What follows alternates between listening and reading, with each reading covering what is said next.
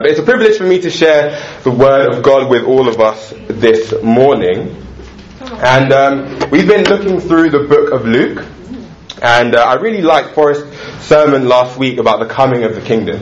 Um, I think it was just such an incredible reminder about um, you know, it's going to, we don't know the ins and outs of how it's going to work necessarily, but we know it's going to be great. Um, and we know, you know, to make sure that we are on the right side, making sure that we know we are secure in where we're going, and to help other people be secure in where they're going as well. But today we're going to be in Luke chapter 18, so please start turning over there. And uh, the title of the sermon is Purposeful Prayer.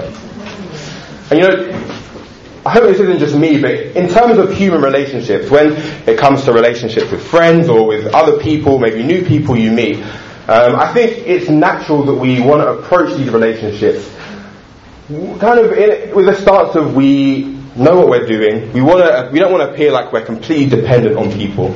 Uh, we don't want to com- appear like we don't know what we're doing. But for example, you go to a job interview, and um, you're not going to sit down in the interview and be like, um, I have no idea what this job is. Um, I've never done anything like this before. Um, please hire me. Please pay me a salary. No, you go in like, you know what? This is the experience I've had. Uh, these are all the things I've done. You want to obviously you want to appear alert, teachable, but you want to I can get the job done. Um, maybe before a lot of people are married here, before you're married, maybe you're dating or not, you're like, I'm trying to show my girlfriend or my boyfriend I'm worthy to be your husband or be your wife you know, you're going to sh- show them what you can bring to the table. You're going to show them that no, I can add good things to your life. Let's move forward with this. Um, and we do that because we can see it's to our benefit. We see that if we do that, we show our best side, um, we get something in return. And I think sometimes we can take that attitude and mindset to our relationship with God. Um, and I think my hope and prayer is from what we read today to understand actually when we go to God, when we communicate with Him, what should our stance and attitude be? Um, so in Luke 18, um, we'll read in a second, but Jesus is talking to, he starts off talking to his disciples. Um, which a lot of us in this room are, so it can apply to us too. Um, and he's talking about, he mentions a couple of parables, one about a persistent widow, um, and one about a Pharisee and a tax collector. And we see, one, the power of prayer, and the second thing we see is the appropriate approach we should have to prayer. So please, we're going to read from verse 1. And the first point is the power and privilege of prayer. It says, Then Jesus told his disciples a parable to show them that they should always pray and not give up. He said, In a certain town, there was a judge who neither feared God nor cared what people thought. And there was a widow in that town who kept coming to him with a plea, Grant me justice against my adversary. For some time he refused, but finally he said to himself, Even though I don't fear God or care what people think, yet because this widow keeps bothering me, I will see that she gets justice so that she won't eventually come and attack me. And the Lord said, Listen to what the unjust judge says. And will not God bring about justice for his chosen ones who cry out to him day and night?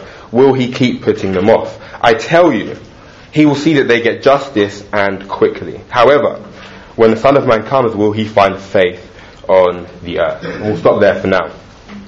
So, you know, Jesus introduced this first parable, and he doesn't, Jesus doesn't mince words, he doesn't waste words. Um, and obviously it's a parable, so it's a story which has like a spiritual meaning, but the, the meaning and who he's talking to is always very, very clear. Um, so we see a judge. He talks about a judge who, um, who didn't care about God, didn't fear God, or care about people. Now for a judge, that's a terrible combination of attributes to have.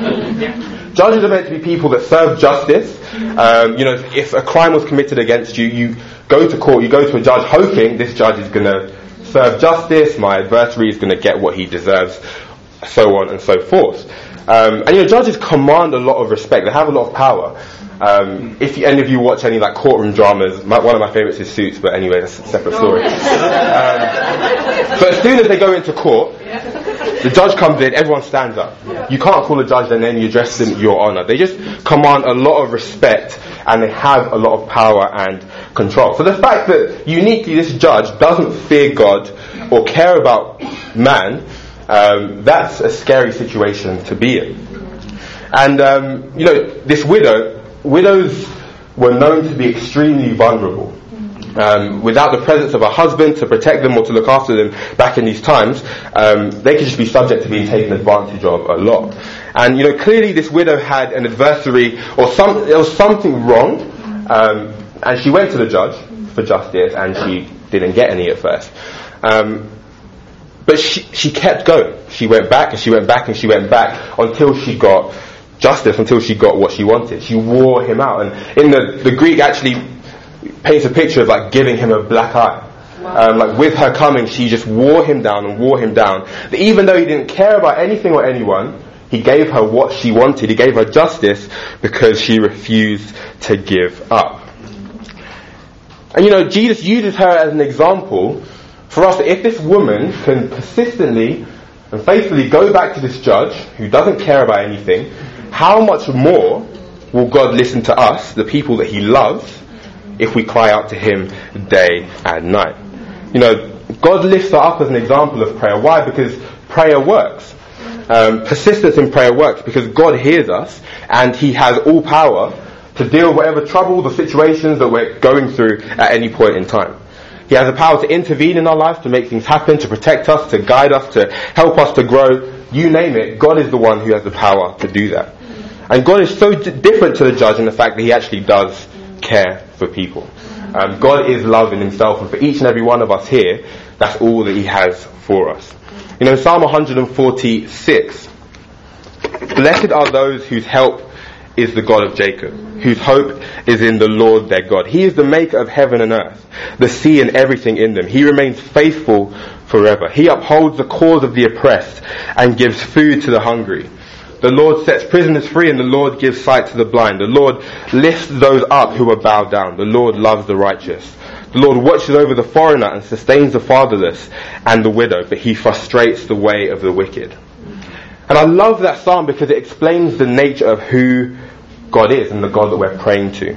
A God who's not only powerful to do whatever he wants um, and able to do whatever he wants, but a God who is personal to each and every one of us and actually wants to be with us and care for us. As it says, He looks after the foreigners, the fatherless, the widows, the people who cannot defend themselves. That is the God that we are praying to. And I am so grateful to have access to this God. I don't deserve it. Uh, there's nothing I've done to get it. But I'm so grateful that when I pray, I know that this is the God who's listening to me. And, you know, from time to time, we can all go through difficult situations and we can feel like the widow in this parable. That there's something that is, is going on, whether it's um, something you want to happen but God's not making it happen the way you want, or a health challenge, or whatever it may be, there's something that we can go through at different points in time. Um, and so often it can be so easy to just to get so consumed with the problem that we forget about God. We get so consumed with the problem that we just get discouraged and we feel down and we use all of our energy just fixating on this issue and this problem that we actually don't go to God, the one who can actually do something about it. You know, these problems seem so huge to us and we just get discouraged, we get down and we end up going nowhere. You know, this, this widow, it would have taken a lot for her to keep going back to this judge over and over again. Um, a lot of time, a lot of effort, a lot of energy, emotionally, physically, everything. Um, if she decided to use that energy just to complain, just to sit back, just to be like, nothing can happen, this is terrible, she wouldn't have got anywhere. But because of her persistence, her wish, her adversary got justice. And for us, prayer is I'm confident in saying prayer is the single most important thing we can ever do. Jesus himself spent a lot of time praying, so why not us who are not at Jesus' level? Know, prayer is powerful because we're praying to a God who can deal with no matter what we come before him with. And unlike the judge, he wants to hear from us and he wants to respond in his timing. You know, when I think of persistence in prayer, there are a few people that I've come into contact with in my life that I think of. And one person is a guy called uh, Mulligan Price that a lot of us in this room might know. And even by hearing the mms in the room, some of you might know that he, he's a man who prays a lot. And um, he, he lives in Belfast at the moment and leads a church out there. But he studied the Bible with me. Um, and he was the one kind of helped me to come to come to faith when I was a teenager. And one of the things I remember that always sticks to me from that time and any time we catch up now is I actually don't think I know someone who prays as much as he does. And I remember when he, before he was back in the ministry, this was maybe, maybe about 10, 9, 10 years ago, he lived in an area in southeast London called Lee. and um, he always had this prayer that he wanted to see more and more people in his neighborhood become disciples. And him and his wife were ex- extremely evangelistic people. Like he will, he even said this. He will reach out and share the gospel with anything that moves. Um, so it's not the fact that he's not sharing his faith why that's not happening, but he he wanted to see that happen in his neighborhood, in his area. So he began to pray about it every single day. Began to pray, God, I want to see disciples in this area of Lee. I want to see disciples on my street. Um, and there was one time there was a brother in the southeast who unfortunately passed away, but he was battling with cancer, and he went to go and visit him in the hospital with a couple of other brothers. And the hospital was somewhere else in, in London, I believe. Um, but they were in the elevator, in the lift, and they see these two, a guy and a girl, brother and sister, uh, Sandra and Samuel, and they reach out to them. Um, and they end up finding out they actually live round the corner from Mulligan. Reach out to them. Both of them become disciples, Sandra and Samuel. Sandra's best friend then becomes a disciple. Um, and then, but I think at this time Mulligan then moves to Belfast. Um, but he keeps praying this prayer for his area of Lee. He doesn't stop praying it. Um, he moves to Belfast, and the house they lived in, he rents out some sisters. Um, so now there's still disciples living on his road. Um, and then those sisters, as well as the woman that he reached out to, Sandra, they go reaching out on his street, and they meet this guy from um, the Middle East. And his, his conversion story is crazy in itself. But he becomes a disciple and he ends up living on the same road as them. Um, his brother and his sister both become disciples. And the story kind of follows on in a domino effect from there. But it's just to show that Mulligan never stopped praying that prayer. Um, and he could have stopped after a year um, and you wouldn't have seen anything happen. But years and years and years and years, he kept praying that prayer, and we see that God responded to his faith, and we see that God came through. Yeah. And you can probably think of some examples in your life or in the lives of people around you, but let us take heed from those examples that actually persistence in prayer does really work. God does respond to our faith when we keep going to Him. Um, he does want His will to come. Um, and my question is, how is your prayer life? Yeah. You know, how much time do you spend in prayer to God? Now, do you believe that He hears you? Now, do you pray in faith, in persistence? You know, do you pray specifically and fervently for other people, for those you're reaching out to? Um, you know, we must remember that prayer isn't a formality. It's not a formality, it's not a tick box, it's not something that we should do to appear spiritual. Prayer is where the power is. Prayer is inviting God to work in our lives and work in these different situations. Um, and one of my favourite scriptures on prayer is 1 John chapter 5. It says, This is the confidence we have in approaching God. If we ask anything according to His will, He hears us. And if we know that He hears us, whatever we ask, we know that we have what we've asked of Him. And often when I read the parable of the persistent widow, one of the big questions that comes up is, well, if something isn't God's will, why should I keep praying about it? You know, how am I meant to know if I should keep praying and be persistent if God's already said no? Um, but the thing I love about this passage is that it's not necessarily down to us to know what God's will is.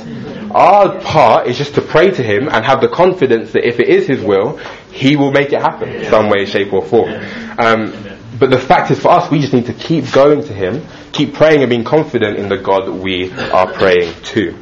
And a few suggestions I have for all of us is to write out any prayer on, any verses on prayer that you can find this week.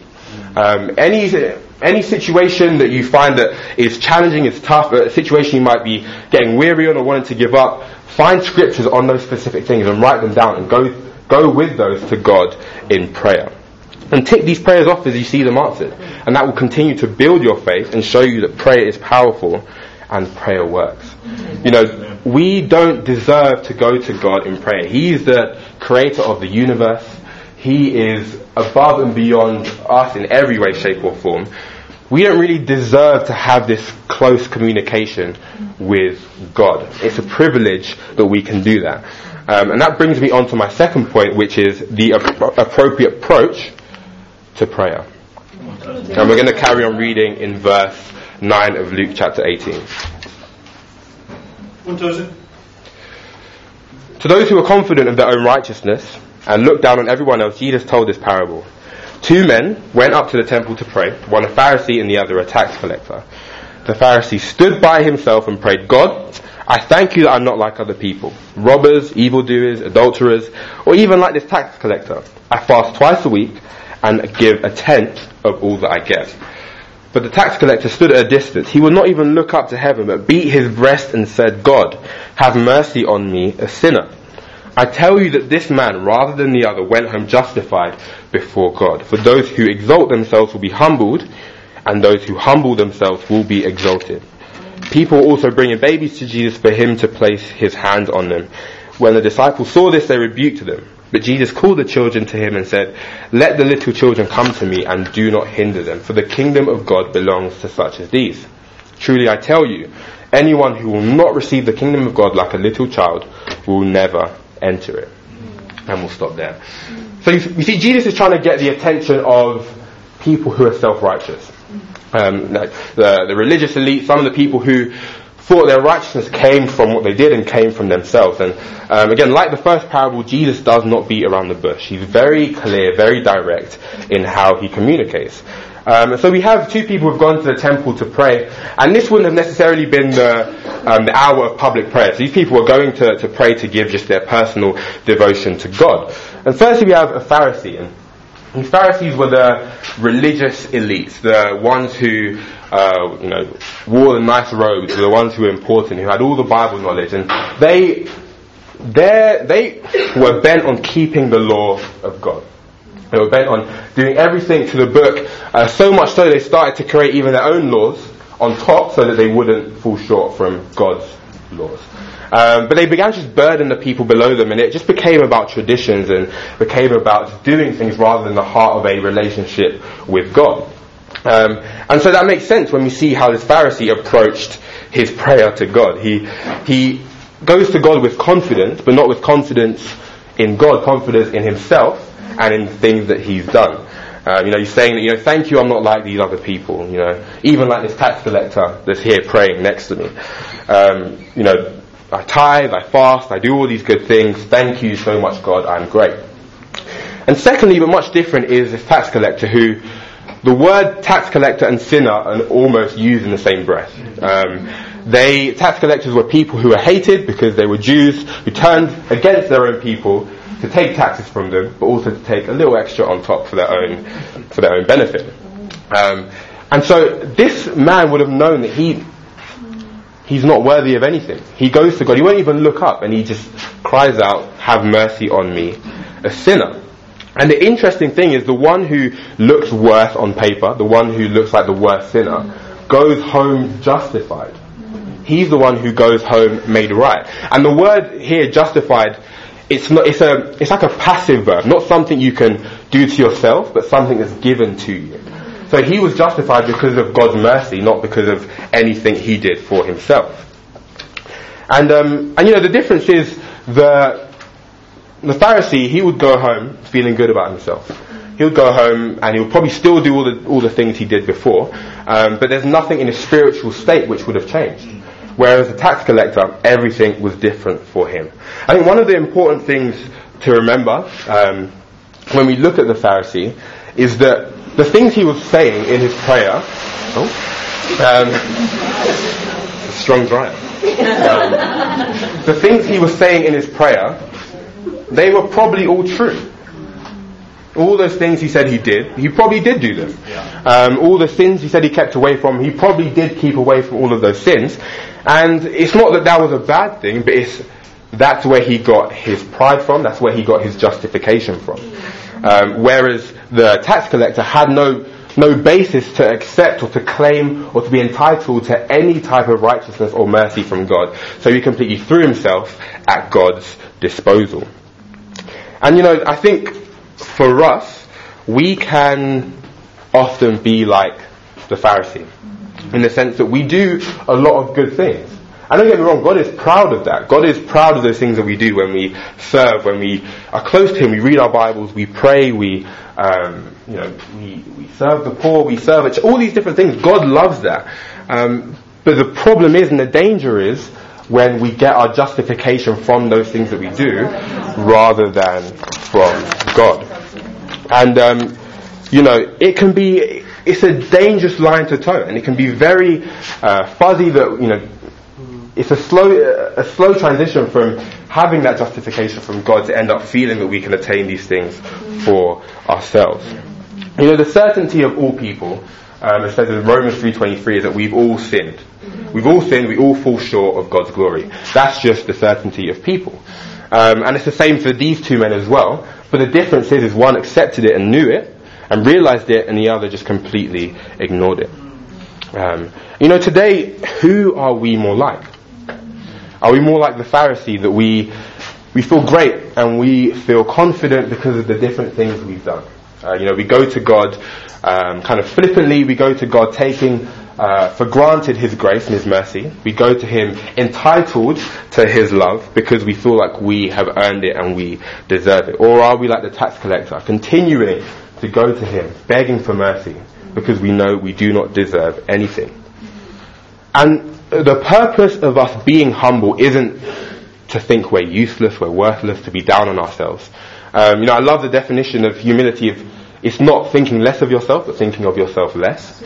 Um, you know, the reason we humble ourselves is so that God can lift us up. As the passage said, He exalts those who humble themselves. You know, I even think of uh, the passage in Matthew 9 with the two blind men. And uh, they hear Jesus coming past, and they're blind. They have a very, very obvious need that they need to be healed of their blindness. But the one thing I found interesting is that when Jesus is going past, they don't shout out to Jesus, heal me, I'm blind, make me see again. They shout out, have mercy on me, son of David. And it's that, that mindset of they have an obvious need, they want to go to Jesus with it, but they understand they do not deserve it. They understand that the healing they're going to get is not something they've earned, it's just completely the grace and the mercy of God, and we need to be the same. You know, if we understand that before God and without God we are hopeless, that we are objects of wrath, but then we see that He sent His Son Jesus to die for us. We see that all the grace that He's had on all of us. We see that the way He pours out His love. It will be easy for us to humble ourselves before Him. It will be easy for us to understand um, that we have not earned any any right, any entitlement to go to God um, with confidence without Jesus being at the center of it. You know, this passage, um, I find this really encouraging. It says, "For this is what the high and exalted one says in Isaiah 57: He who lives forever, whose name is holy. I live in a high and holy place, but also with the one who is contrite and lowly in spirit." To revive the spirit of the lowly and to revive the heart of the contrite. This needs to be our stance when we go to God in prayer. And personally, this isn't something I find easy to do. Um, the whole idea of grace and mercy is, I find it difficult to to grasp that I can't earn that. Um, I like, I'm someone that I like to, if I've wronged someone and they forgive me, I want to kind of prove to them that I'm worthy of their forgiveness. Um, so I'm someone who I can often want to exalt myself, and I'm, I do not really like humbling myself, and um, that's yeah, a very dangerous situation to be in. But it's funny that um, this happened not only in my relationship with God, but it was a funny story about maybe six, seven months ago. I think I was a bit sick, and um, I hadn't been to the gym for a while, and I love going to the gym. Um, I love lifting weights. I hate cardio. Cardio is a necessary evil for me. Running on treadmills is not what I like to do, but give me a barbell or some weights, I'm, I'm happy. But I was sick for a couple of weeks. I didn't go to the gym. And um, I was like, I'm feeling a bit stronger, I'm feeling a bit better now. Time for me to go back. So I get in the gym, I do my stretches, I warm up, and I see these guys, like these real big dudes, like lifting these weights. And I'm like, actually, I've I've lifted weights that heavy before. Like I like that's not even that's not that much. and I and I actually had like I actually had lifted those weights before, um, but I, I didn't take into consideration that I hadn't been to the gym in a long time. I was sick. I was weak. I was like, no, this is I've got I've got this. I've got this. And so I was I've done my warm up. I've done my stretches, and I'm doing like a shoulder exercise. I pick up this weight and I'm doing it, and I'm doing my reps, and I'm doing, and after like eventually like the third rep, I couldn't do it properly, and I was, but I was like, you know what, I'm not going to put this weight down, I'm just going to push through. I like kinked my neck a little bit, I pushed up, and then at that point I was like, hmm, this is interesting. I put the weight down, and after like 10 minutes in the gym, I had to hobble home like this, on the bus, like this, and I, I, I, can't make this up. I couldn't move from bed for three days. I missed midweek that day, and when people were like, oh, you sick? I was like, yeah. but you see, that's what happens when we try and exalt ourselves. We try and lift ourselves up. We get humbled in the most embarrassing ways possible.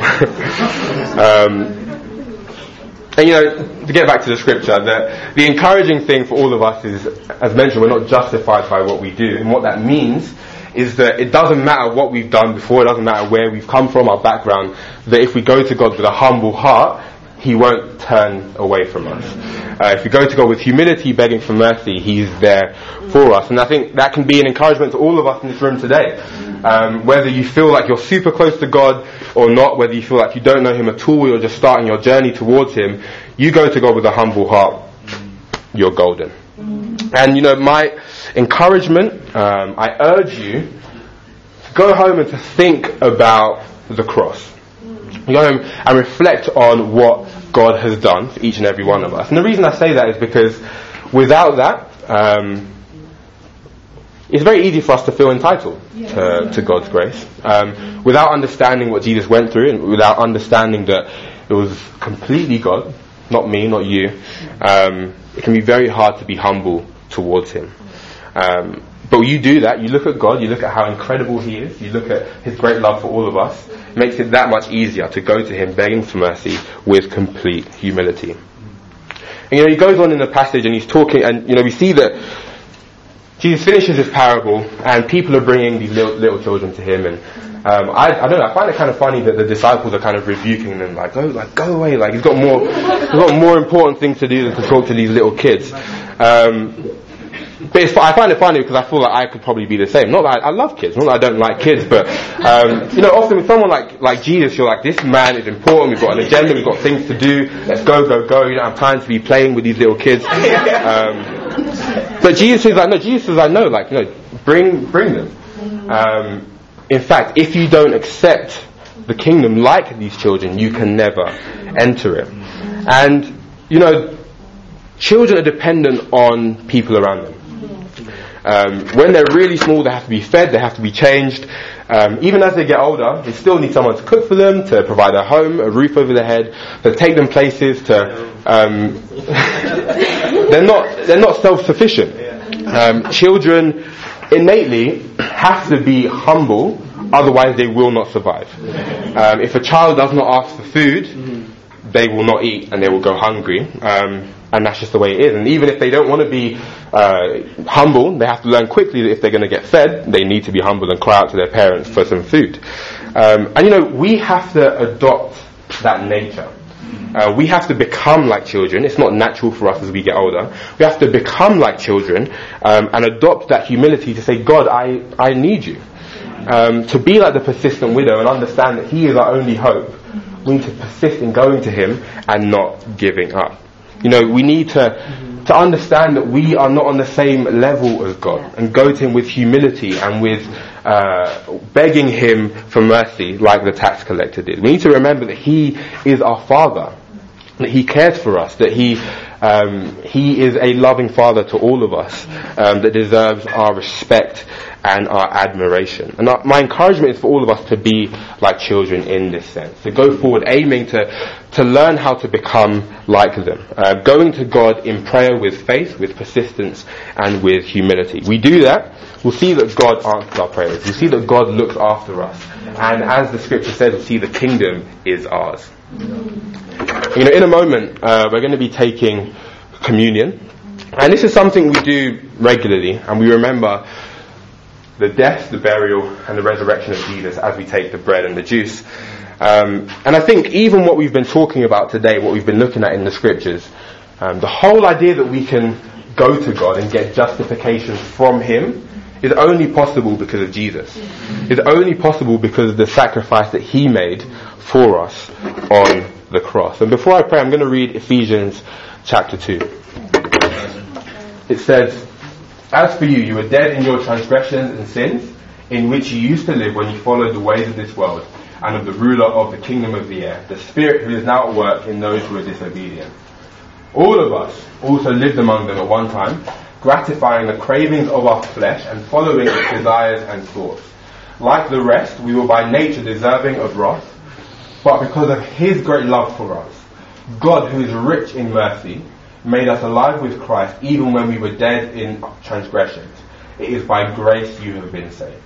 And God raised us up with Christ and seated us with him in the heavenly realms in Christ Jesus, in order that in the coming ages he might show the incomparable riches of his grace expressed in his kindness to us in Christ Jesus. For it is by grace you have been saved through faith, and this is not from yourselves. It is a gift of God. Not by works, so that one can boast, for we are God's handiwork, created in Christ Jesus to do good works, which God prepared in advance for us to do. Let's pray before we take the bread and wine. Dear Father God, we come before you humbly, um, knowing that uh, we are, we don't deserve your love, God. We don't deserve our relationship with you, um, God. We come before you begging for mercy and um, knowing that we are sinful human beings, God, and you are uh, perf- perfection, God. Um, you can have all power, you have all might. Um, God, you are completely loving, completely kind, completely righteous in every single way, God. And uh, thank you so much that you choose to have a relationship with us despite our nature. God, thank you so much that you have mercy on us and you love us that much that you sent your perfect Son to die for us on the cross. And God, thank you that because of that we can be close to you, Father God, that we don't have to, we don't get our justification from the things that we do, uh, but you did all the work for us on the cross. God, we are so grateful for that. And I pray that as we move forward that we can remember that. Remember that uh, we don't deserve you, God, but you are still there for us. God, help us to not be entitled, help us to be humble, help us to be persistent in our relationship with you. And um, ultimately help us to rejoice and to be glad and to be grateful um, for Jesus dying on the cross for all of our sins. God, we love you so much and we thank you. It's in Jesus' name that we pray. Amen.